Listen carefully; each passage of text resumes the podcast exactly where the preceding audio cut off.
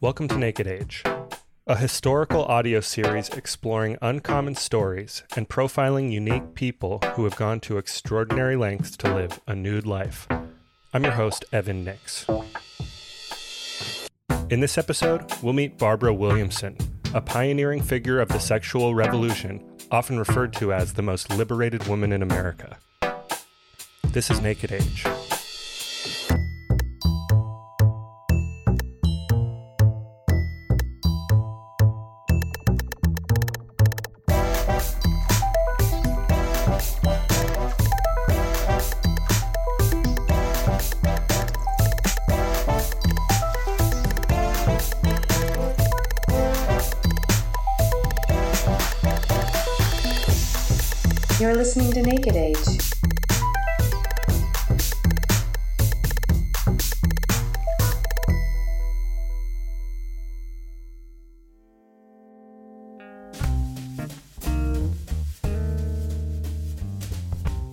While the nudism movement in the United States has its roots in the first half of the 20th century, it was a comparatively small movement until the 1960s, an era often referred to as the golden years of nudism. During these years, the practice of social nudity proliferated amongst the youth generation, who wanted to challenge the institutional structures they inherited and to push for more liberal acceptance of nudity as a form of expression and a personal freedom, not just in the gated getaways of nudist clubs, but in public spaces like beaches and parks. Of course, the expanding nudism movement was just one facet of a larger cultural shift that was occurring in the world in the 1960s. Between the introduction of the birth control pill in 1960 and the AIDS epidemic in 1980, social change was challenging conventional ideas not just of sex, but of gender roles, sexuality, love, and marriage. Historian Steven Mintz of UT Austin, speaking in 1990.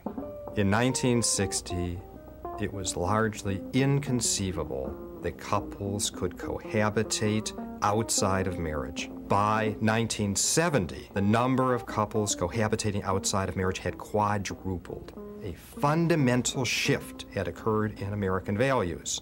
And at the vanguard of that shift had been the counterculture, which had viewed marriage as a trap as a set of restraints on both women and men, and had longed for more uh, relationships that weren't constrained by law, but were based on trust and emotion.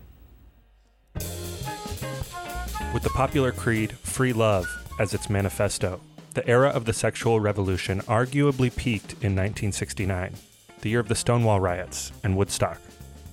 That very same year, a married couple named John and Barbara Williamson clicked into the cultural moment when they opened a clothing optional therapeutic retreat that catered to open relationships and sexuality in the hills of Topanga Canyon in Malibu, California.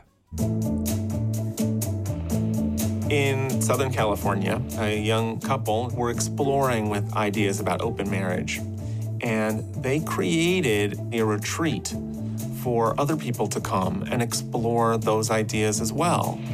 I wasn't sure if, if you wanted me walking around without clothes on. It's funny, I felt the same way. you stored away your clothes and you lived from morning, noon, and night as a nudist. And people, if they wished, could indulge in intercourse together. It's a good group type, though, isn't it? A lot of people haven't seen for a while. The idea of this place, as espoused by John Williamson and his wife Barbara, was to try to eliminate jealousy and sexual possessiveness in marriage. They had a lofty notion of what they were doing.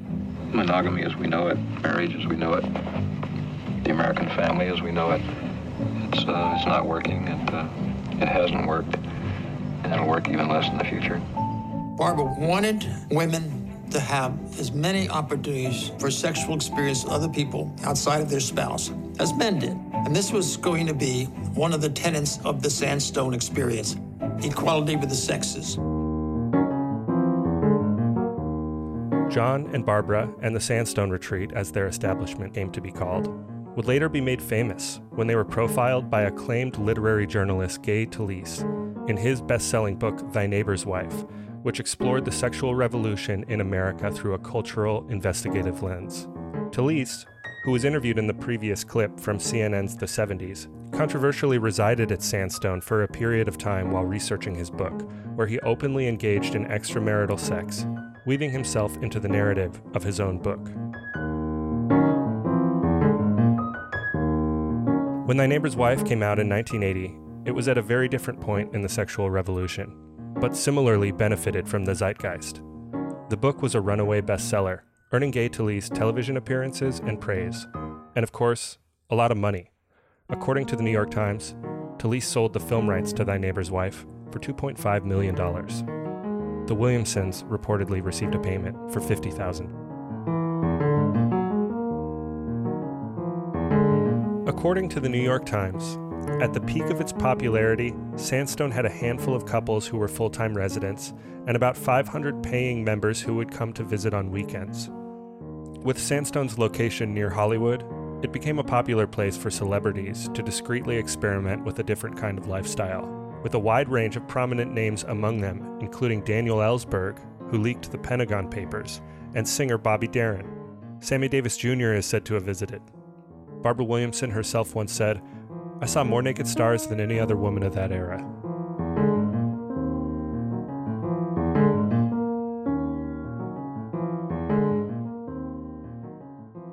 In the 1970s, a documentary film called Sandstone was produced by a filmmaker named Jonathan Dana and his wife Bunny.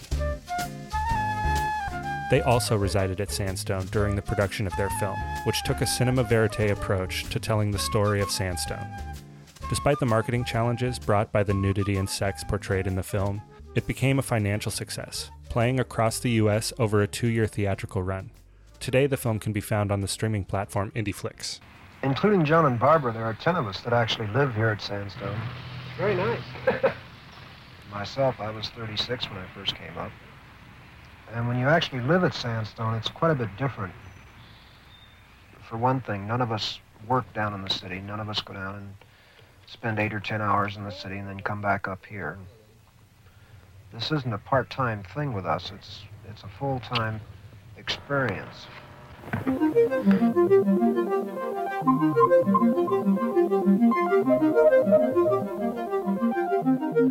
Sandstone and the Williamsons pushed the social envelope to promote their specific idea of liberty. Naturally, they experienced a backlash. The community conjured up zoning charges against the Williamsons, which they were forced to fight in court. The financial stress led the Williamsons to shutter the doors on Sandstone after just four years, in 1973. In the book Thy Neighbor's Wife, Talese coined titles for the Williamsons. John became known as the Messiah of Sex. Barbara Williamson was the most liberated woman in America. These titles, catchy though they are, fail to evoke the true nature of Barbara and John's relationship a marriage based on love and respect, which would endure for decades. In 2013, when John Williamson passed away, the couple had been married for 48 years. As part of the grieving process, Barbara kept a blog on her website where she wrote about the therapeutic power of nudity, among other things. Barbara Williamson would probably not consider herself a nudist or naturist, but, like naturism, her story explores nakedness, empowerment, and personal acceptance. In her time running Sandstone, Barbara Williamson explored the boundaries of social nudity, living nude 24 7 in a communal lifestyle. She lived publicly nude on film and media, and she was persecuted for nudity. She came away from that experience with stories not many others can boast, and a point of view on nudity and life that is certainly one of a kind. And recently, Barbara Williamson was generous to share some of her views with me over Zoom from her home in Fallon, Nevada.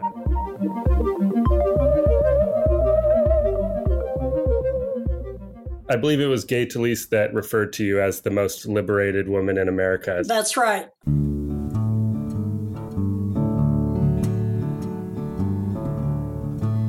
How do you feel about that? Oh, I definitely embrace it. I've just republished my book that commemorated Sandstone Retreat. It's my legacy. And the title is The Journey of the Most Liberated Woman in America.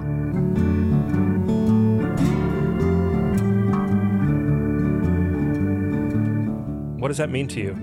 Liberation means individual freedom to make choices and decisions in life that are responsible, considerate, respectful, and caring, not only for myself, but for maintaining the planet and the effect on the people I love as well as the people who love me. I think it came from my maturity because freedom and responsibility are not natural enemies. What made you more liberated than the average woman in America?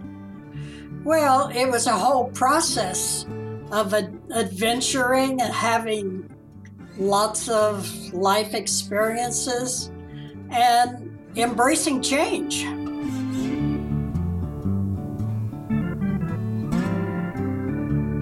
What, what made you decide to start a blog about nudity specifically?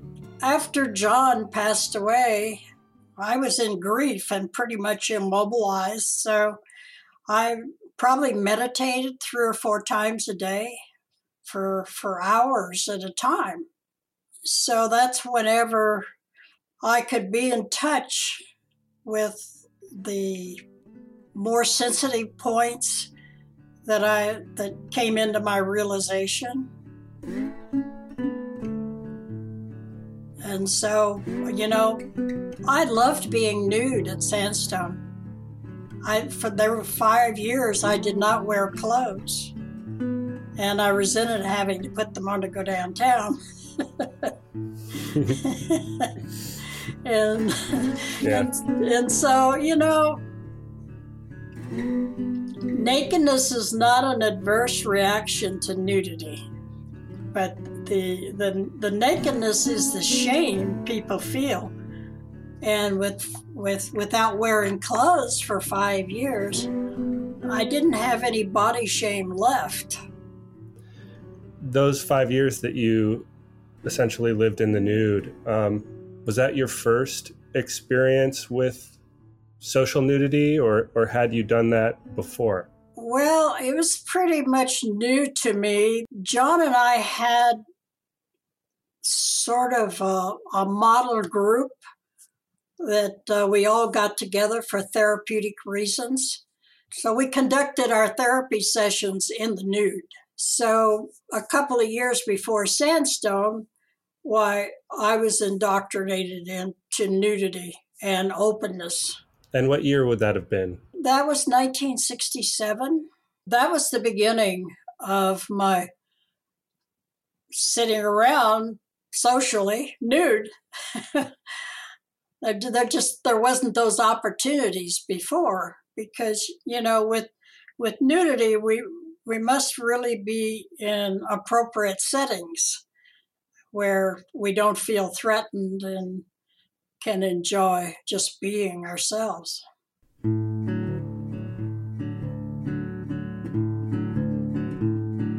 through the act of appearing nude, you know, say like at a nudist park where you might be familiar with, we become more aware of our body. And when when we have, which is common, body shame or a tendency to be sensitive towards our body appearance, nudity acts as a great neutralizer and guides us to overcome such negative attacks on ourselves. So it has a lot of benefits.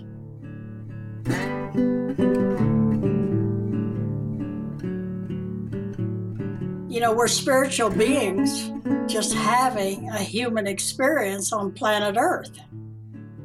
So, with the sandstone retreat, you know, we catered to a, lot of that um, our mind, our body, soul, the loving and the caring, the compassion, the gratitude, and and more.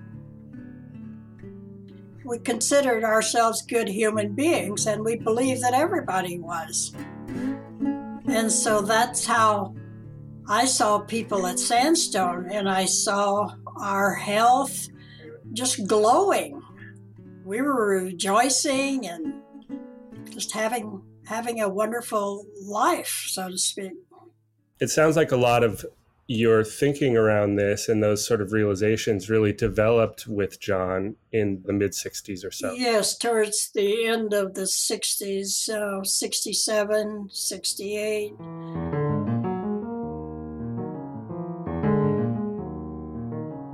We were in the middle of a sexual revolution, and the young people, they were just revolting because in the 50s, if you had sex one time with someone, you were expected to marry them. So the pressure became so great, like the pressure cooker, the lid blew off. And so the kids were exploding long before we opened Sandstone.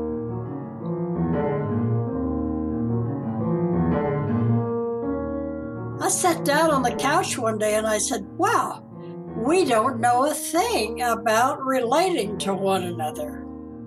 Sandstone had to, to stand in as the university teaching us about relating and relationships. That's where all of our power lies. We wanted to bring sexuality out of the darkness and into light.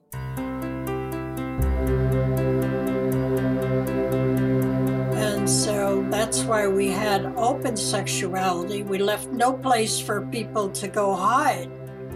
And I noticed that we only allowed couples to come in because we wanted to keep a balance, not get too much testosterone.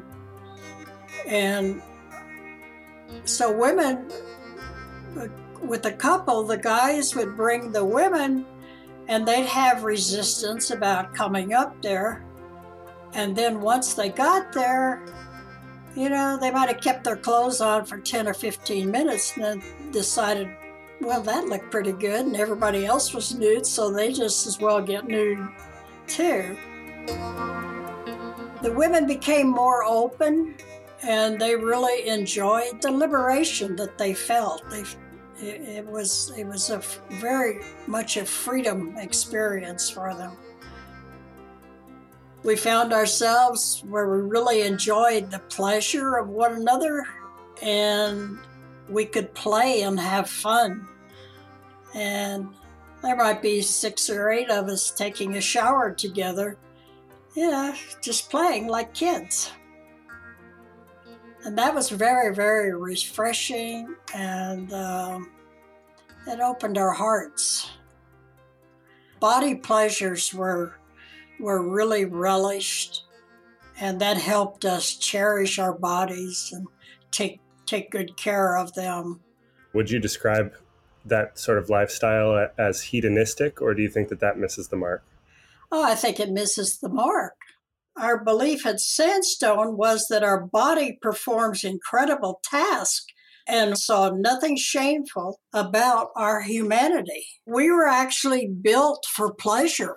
Then that could also lead to people feeling really good about themselves and enjoying being a whole individual. So I don't in any way see that as being hedonistic it's just for our well being. Uh, it sounds like you guys were really um, trying to eschew repression and shame. Is that right? Oh, absolutely. You know, I guess we have been sexually repressed for maybe 200,000 years. I'm not sure. because you know we come into this world with all these these body parts and we don't know how they fit together and i re- i really believe that we have been totally overwhelmed by the masterpiece that we are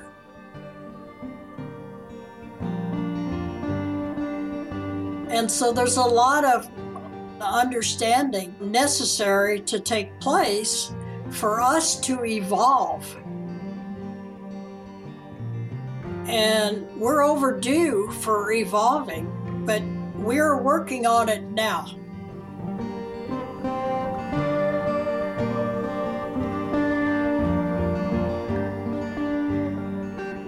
We need to cleanse our body of the shame and guilt that resides within. And it's all about enjoying and embracing all that we are, all that we can be.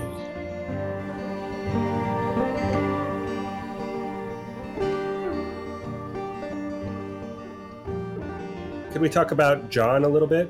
Maybe you could describe how you and John met. Oh yeah, I I was in insurance sales, and I had an appointment with John to work up a group plan for them. So I'm sitting in his office, and he's making me very nervous. And I can't understand why I'm so nervous. And he had this painting on the wall, and it was a, a black road leading to nowhere. And I said, what, what is the meaning of that picture you have on the wall? He said, Oh, that's just to keep people out of my office asking me a lot of questions and, and keeping me from doing my work. So, anyway, I guess it worked on me. It made me nervous. We had uh, locked consciousness. And from there on, you know, I was really being guided by him.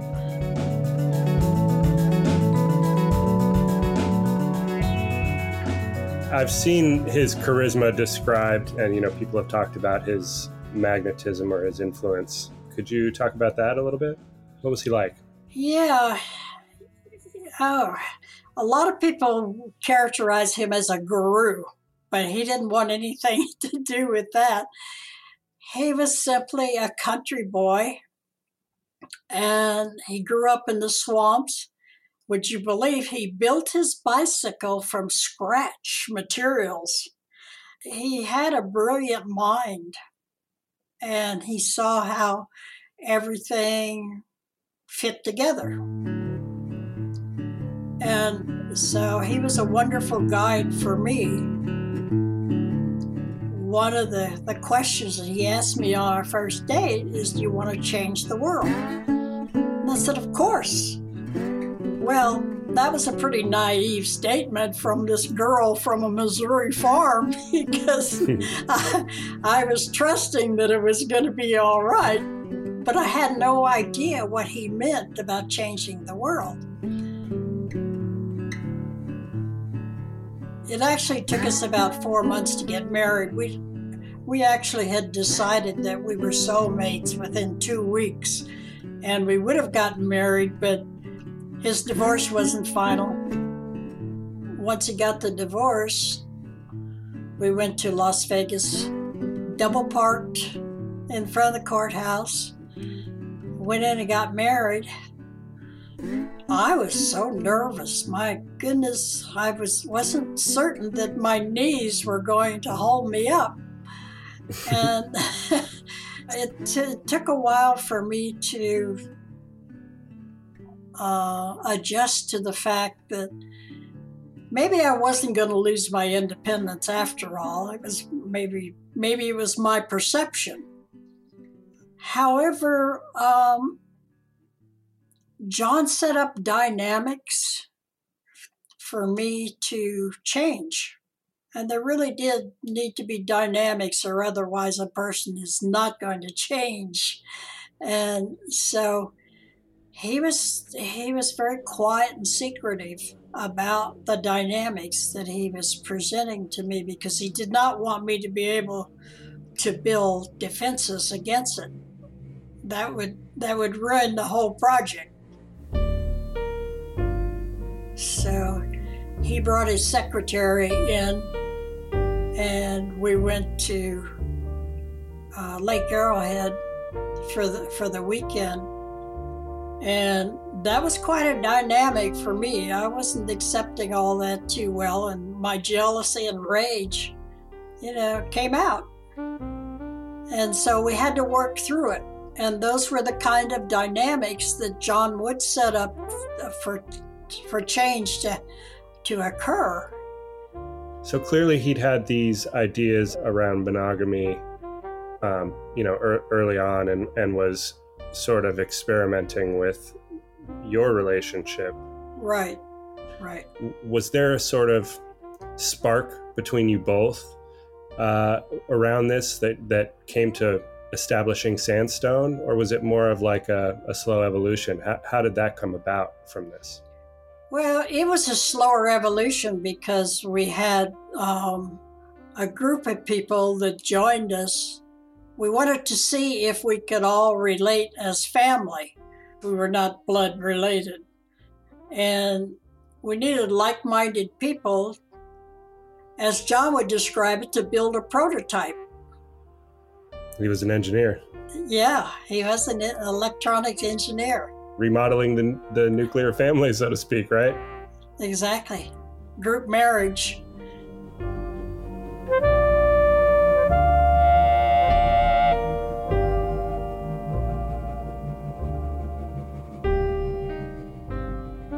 When did you guys realize you needed a building or land?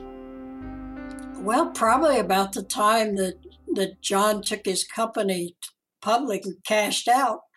That's when we definitely decided we needed we needed a retreat. And Sandstone is still a very beautiful retreat, overlooking the uh, Malibu, the ocean. It was just a perfect setting, and I was I was a little shocked and surprised to have the outside community infringing on us and trying to, well, they were really trying to run us out of business. They wanted us to be gone.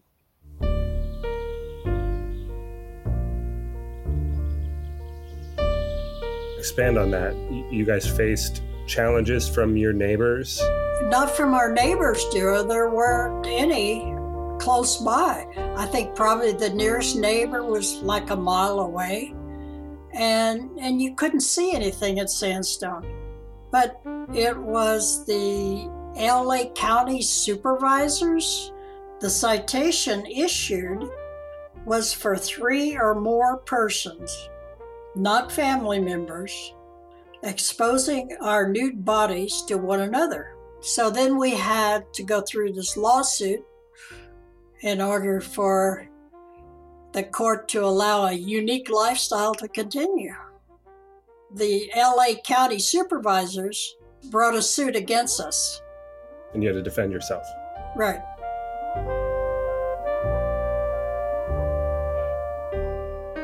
When we went into the courtroom, I said to those county supervisors, Well, you have mentioned nudity, but you haven't said anything about the sexuality.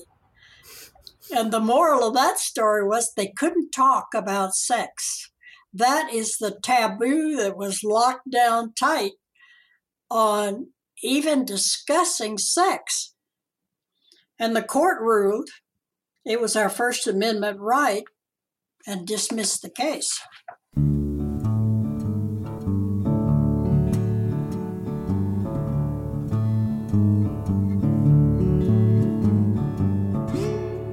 Sandstone opened, um, I gather it was a, a, little bit of a slow trickle at first to sort of get the word out.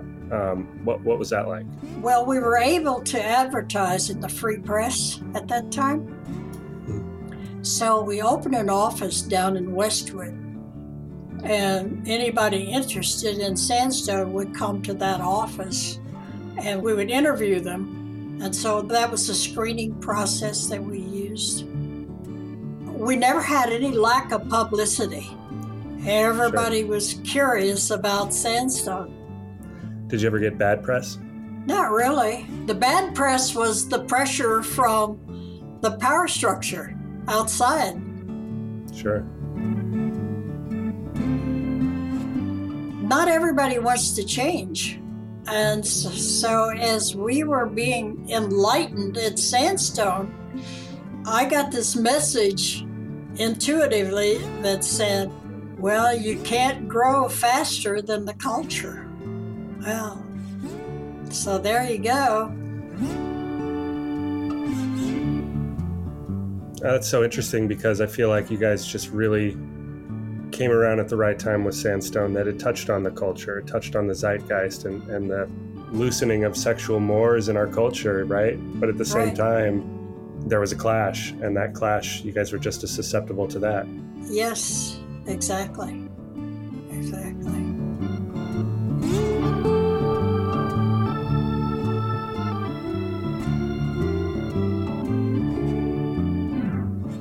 In what ways was the world ready for Sandstone, and in what ways was it not ready? Well, that's an interesting question. I'm not sure they were awake enough to realize there was something wrong in our culture.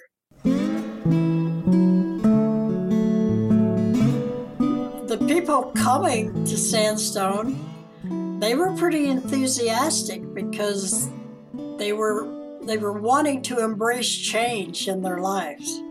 They knew that there could be something better. And so I heard some of them say, you know, I just wanted to come experience an alternate lifestyle. I wanted to just try and see where that took me. Do you think Sandstone would have worked without social nudity? I don't see how. We had to see ourselves for who we were, and how how we could cross that bridge to be authentic human beings and own our sexuality, own our individualism. Did you and John look at Sandstone as an experiment? Well, some of the reporters referred to us as an experiment. John resented that. This was an alternate lifestyle on display, a community of people, a love community.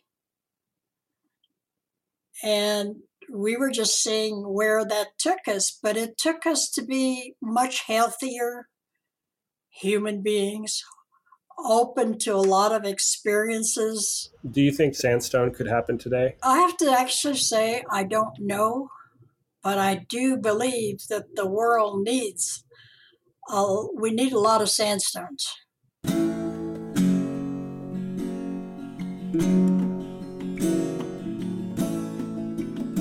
It, takes a special kind of person to be able to operate something like sandstone. So I think it would have to be very much on a therapeutic basis that people were awake as to why they're there and to want to want personal growth and and change in their lives.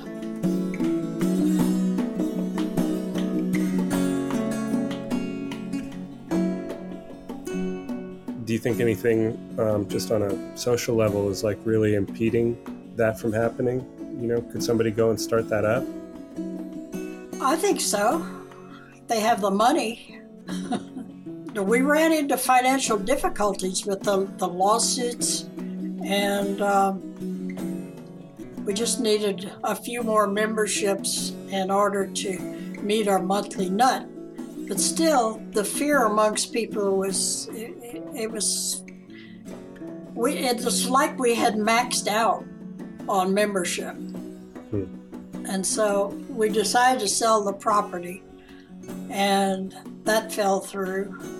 And so we just took off to Montana, and eventually some of the the members came in and bought Sandstone, and they operated it for a while. But I think that finances uh, caused them to close down as well. See, it was hard to get financing, almost impossible, for social activities that benefited the culture. And I have to say, John was the most unique person. The rest of the world they were just closed to, to the whole social effects on our humanity and what we were doing to it. John was the, the incredible thinker, and he actually knew how to create environments for people to enjoy their lives. By establishing dynamics, right? Yes. if you want to look at a community, you can't have a community of peers. That is, people with the same same attitude, same style, same everything. Uh, you just have a mutual admiration society. And uh, you know, so many people seek this, but all they do in that fashion is simply reinforce their own beliefs about themselves, about others. They exclude the rest of the world. And particularly they exclude any interaction with that world. So they don't grow. They dedicate their lives to the, the great industrial combine or whatever it is. The two kids in the suburbs or you know, whatever. And because they look around in their very narrow world, sees everyone else just like them, they think, hey, wow, this is great. I must be right. And uh, we try to avoid that here. Yeah, you know, I, I'm curious to know just personally, how did you? f- I mean, your your life was so much in the spotlight. You know, how how did you feel about some of those works? Were, did you have any personal feelings about Gay's book or the documentary? Well, the documentary, um, John and I were general partners with John and Bunny Dana. Mhm. And at the time, we said, you know, just document this lifestyle, just turn the cameras on and let it roll. Sure, sort of fly on the wall. All right. Your life was so public, in in that sense, that people could see you and what you guys were doing. If that ever hit home or, or reached you and John, or you, you guys seem to have been this couple that were kind of like didn't didn't really care what the world thought. No, no. We, we were inner directed people rather than outer directed. Something that's rather trite, but I always said, you know, we were looking for love in all the wrong places. Because love is the inner inner discovery and building that love for ourselves, the self love. There was nothing egotistical about self love because self love is, is the foundation needed for us to be able to love other people. So we were pretty immune to what the outside world was thinking. In fact, we liked to rub their nose in it for every opportunity we got. yeah. Talk a little bit about your marriage with John. How, you know, what was the secret ingredient that made it so lasting? Well, at Sandstone, people would come to John and I and say they so admired our relationship.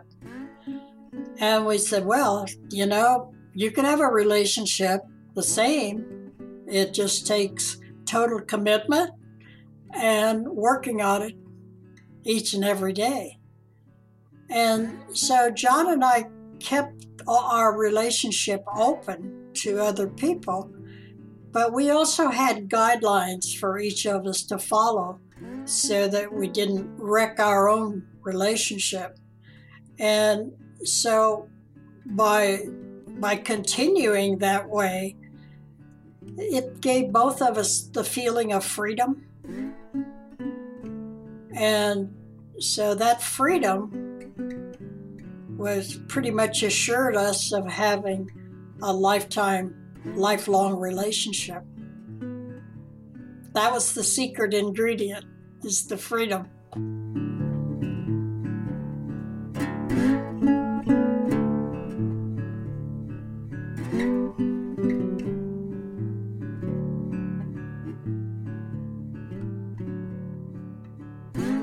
There is one other thing I, of course, want to talk about, and that's just your book. Well, I wrote the book. This was kind of when John was in his downward trend of life. And uh, so I wanted to get Sandstone commemorated and documented. because I think this is important for history.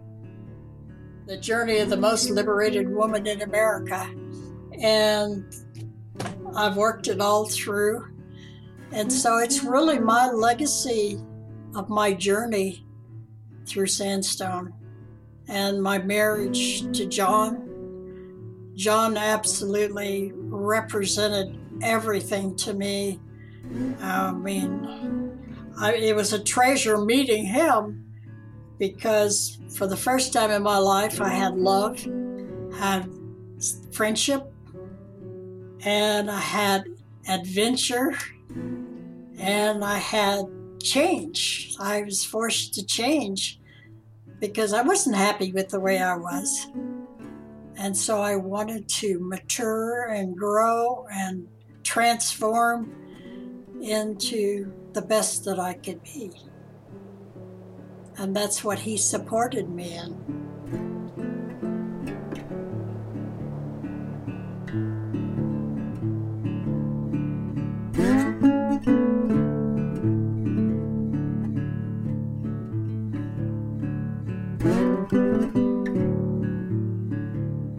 The 2000s, the Williamsons ran a big cat rescue called Tiger Touch in Fallon, Nevada.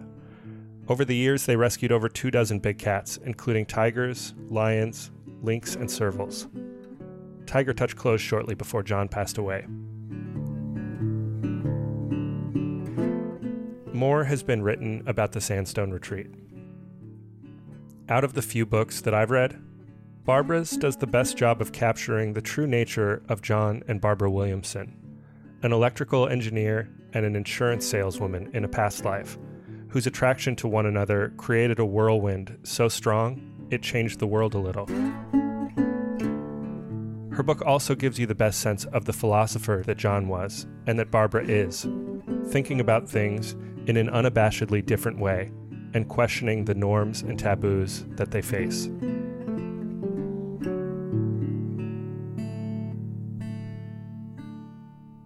One more thing on Barbara's book The Journey of the Most Liberated Woman in America. Where can somebody find or buy your book?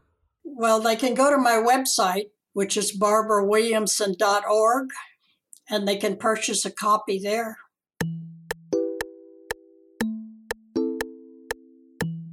Music for this episode was sourced from the Free Music Archive under a Creative Commons license. The theme song was composed by me, Evan Nix. Clips from Sandstone and a 1990 interview with Professor Steven Mintz of UT Austin were used with permission. Special thanks to Barbara Williamson, Carl Hild, Jonathan Dana, Timothy Sargent, Shannon Lewis, John Wells, Andy Tabbitt, David Hoffman, and Stefan Deshane. If you enjoyed this episode of Naked Age, please subscribe. Send us a message, listen to past episodes, or read the behind the scenes blog at nakedage.co. Thanks for listening.